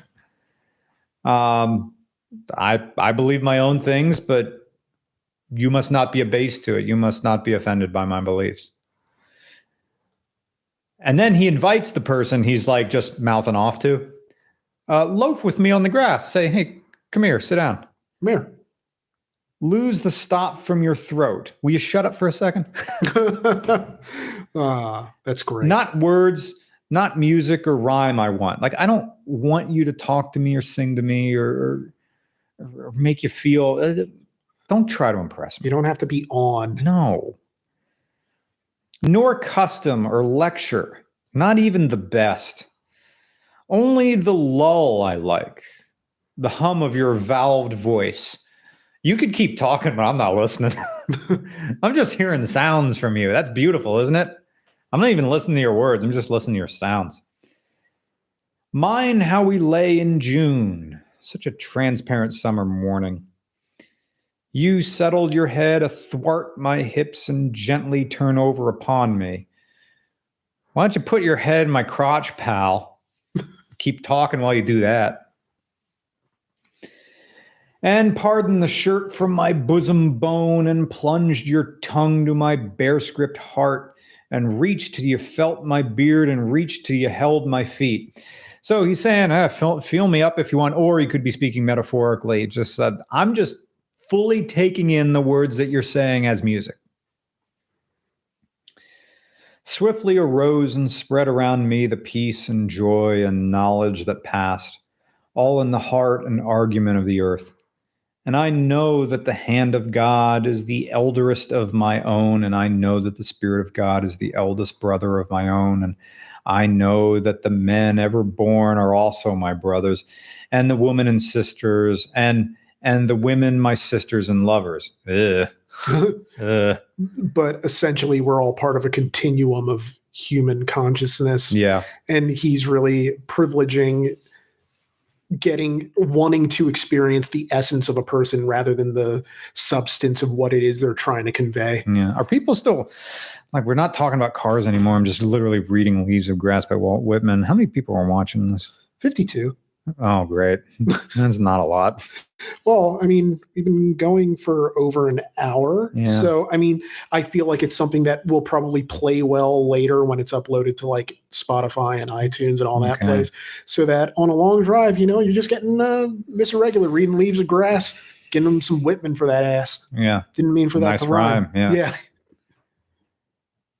And the kelson of the creation is love, and the limitless are leaves stiff on droop or drooping in the fields, and brown ants in their little wells beneath them, and mossy scabs of the worm fence, and heap stones, and elder, and mullein, and pokeweed.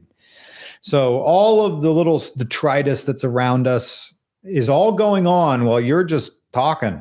Wah, wah, wah. So there's whole there's like life and death all around us as we're sitting on the, on the grass here, and uh, but you keep wanting to tell me about the issues of the day.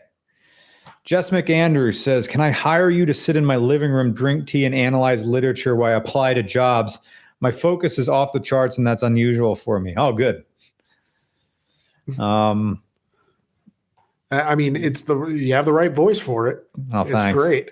And I mean, Uh, thank you, Jess. Thank you for the donation. I appreciate it.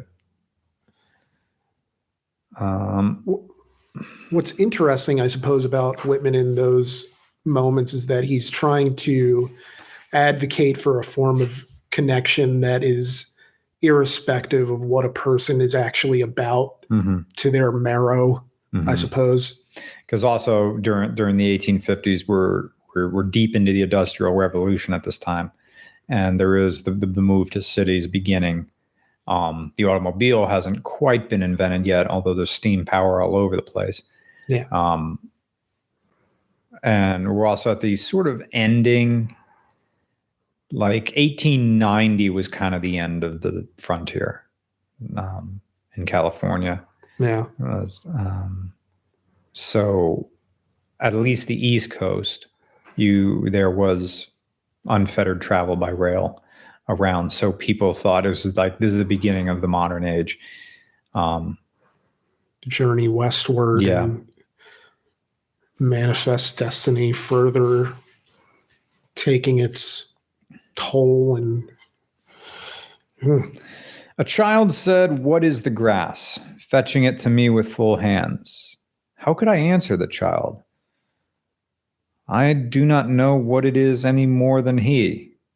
Well of course the child wants an answer but um, he's saying a child once asked me well, what is grass and trying to be overly philosophical is like i don't know any more than his but yeah it's Mother Earth's hair. yeah.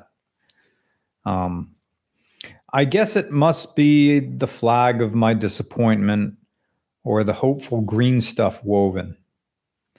Or I guess it is the handkerchief of the Lord, a scented gift and remembrancer, a remembrancer, a dumb word, uh, designly dropped, bearing the owner's name some way in the corners.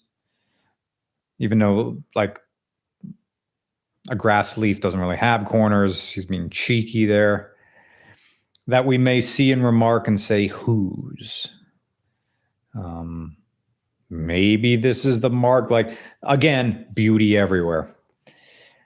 Or I guess the grass itself is a child, the produced babe of vegetation.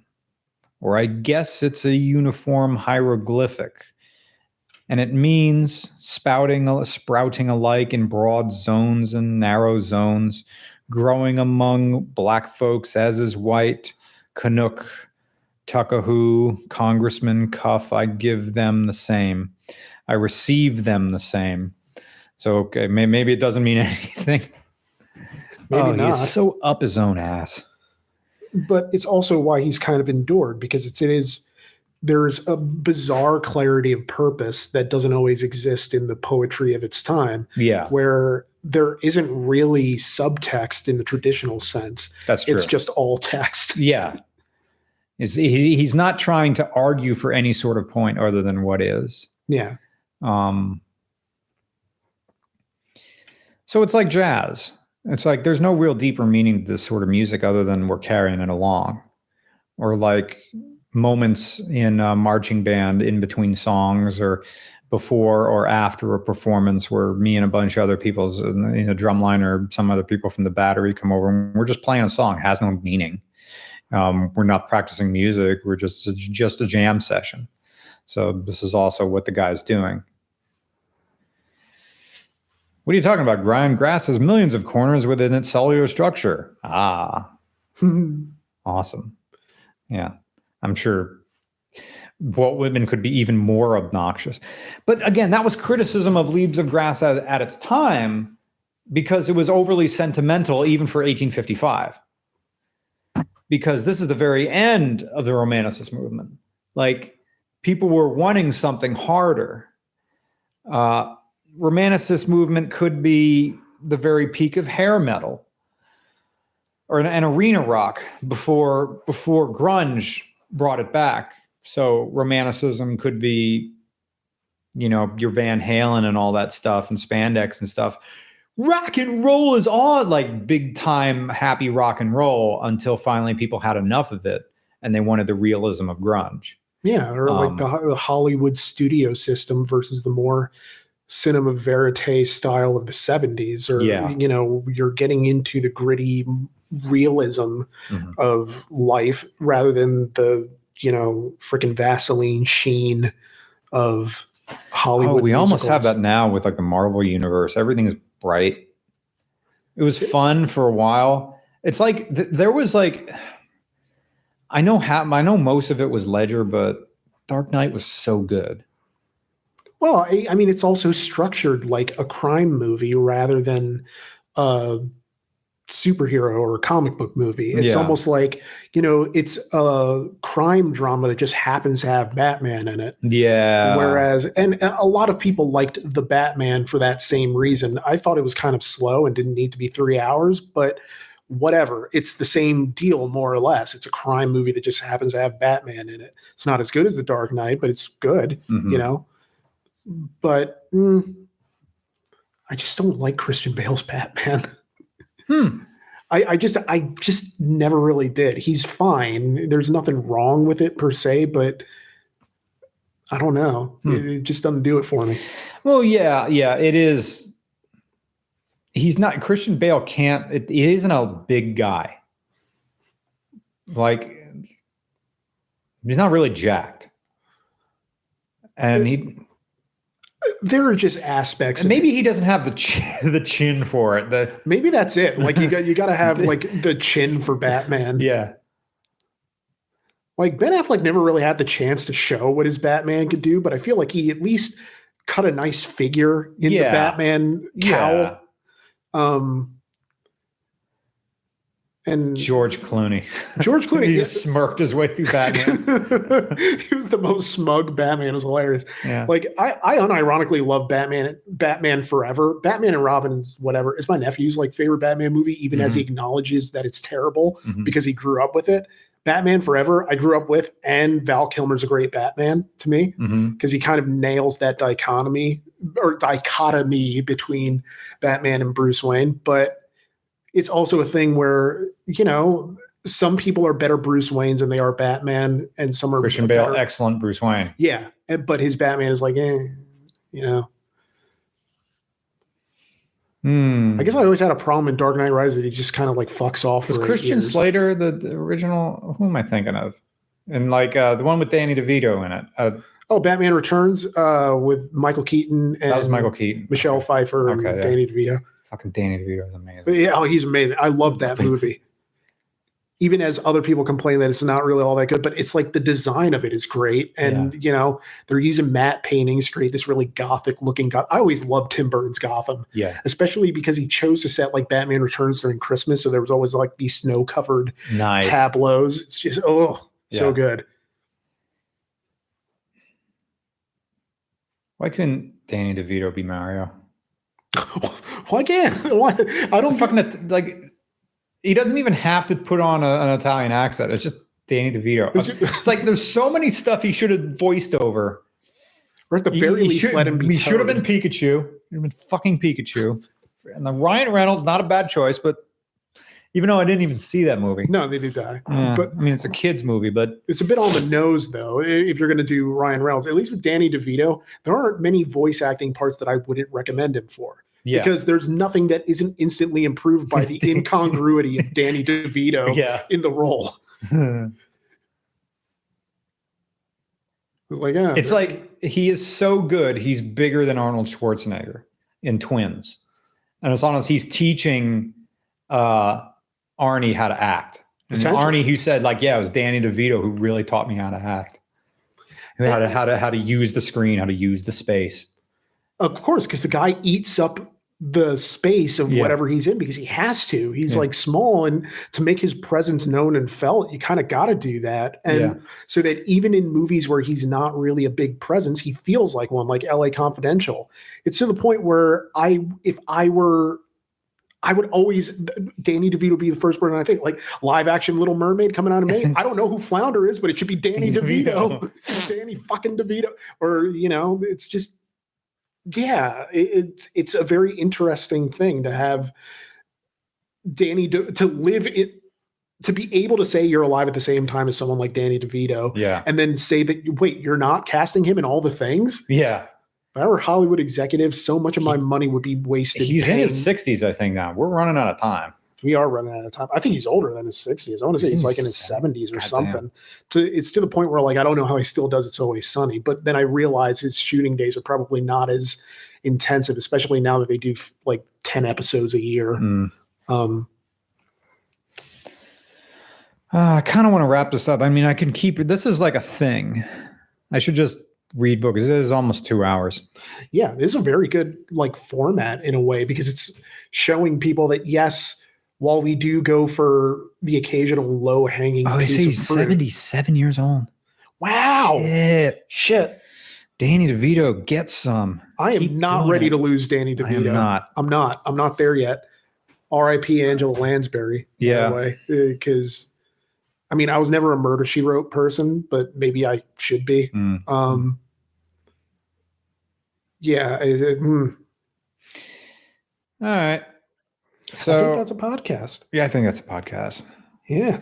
All right, good. Read more. I'm just gonna. Should I keep this? This could be like a thing. Like we're not gonna do. We're not gonna finish this until we're done with Walt Whitman, Yeah.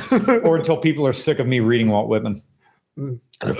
Well, fuck. You can spend like like five weeks talking about Walt Whitman in any sort of like college setting. So, you absolutely could.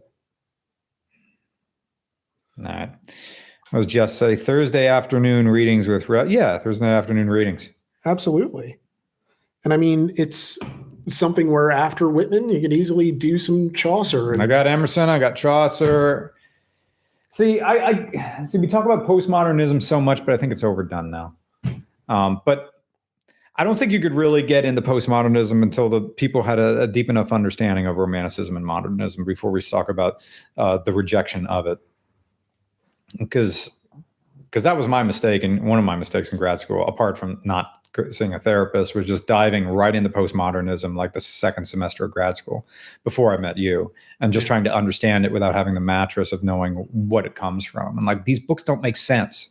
It's like it's not good writing. I don't even know what's going on yeah. and stuff. It's like, okay, well, when, when you're all done of when you're done with being good, be bad. and then eventually it has to come back around again. I still want to go to Omnimart out in Vegas. Oh, Omega Mart? Omega Mart. Thank yeah, you. I would love to go to Omega Mart. That place looks fantastic. And just the, you know, postmodernism of it all. Yeah. This is the combination hype. Oh, it's okay. It's it's not hyper realism. It's surrealist. Yeah. But that's wait, fuck. Surrealism is modernism, isn't it? More or less. I mean, they are they have parallel ideologies, Yeah. you know. But I would almost see something like Omega Mart as more of a deconstruction of those Oh, even better. Yeah. places, of those spaces, I would imagine. It's Yeah. almost like taking something mundane and creating a liminal space out of it Yeah. so that you're in between different phases of reality and it becomes unreality hmm almost. Sweet. Sweet. All right, that's a podcast. That is a Uh, Thank you for everybody. Thank you to everybody who donated a super chat. We'll spend your money wisely. Thank you to everybody who donates through our Patreon. You're helping our channel exist as a much larger channel than it really is. Thank you to everybody who participates in the giveaways. Uh, that is funding our travel budget. RCR Australia, can't wait for that. Probably 2024. Um, and also some more domestic travel uh, uh, within within the lower 48 uh, Mhm. between there. Um, thank you to everybody who tuned in to the podcast. We're trying to make them stand on their own. Thank you to everybody who listened to me talk about literature. We're going to be doing more of this. Absolutely. And of course, uh, thank you to everybody who tunes in on Monday. The video is up and ready to go. And I've got nothing to add other than this will be on the usual channels tomorrow, like iTunes, Spotify, XYZ. hmm So thank you for joining us. Um, Thank you for hanging out, Jess. Glad we could keep you company. yeah, absolutely. All right, guys. Have a good afternoon. Have Bye. a good one, guys.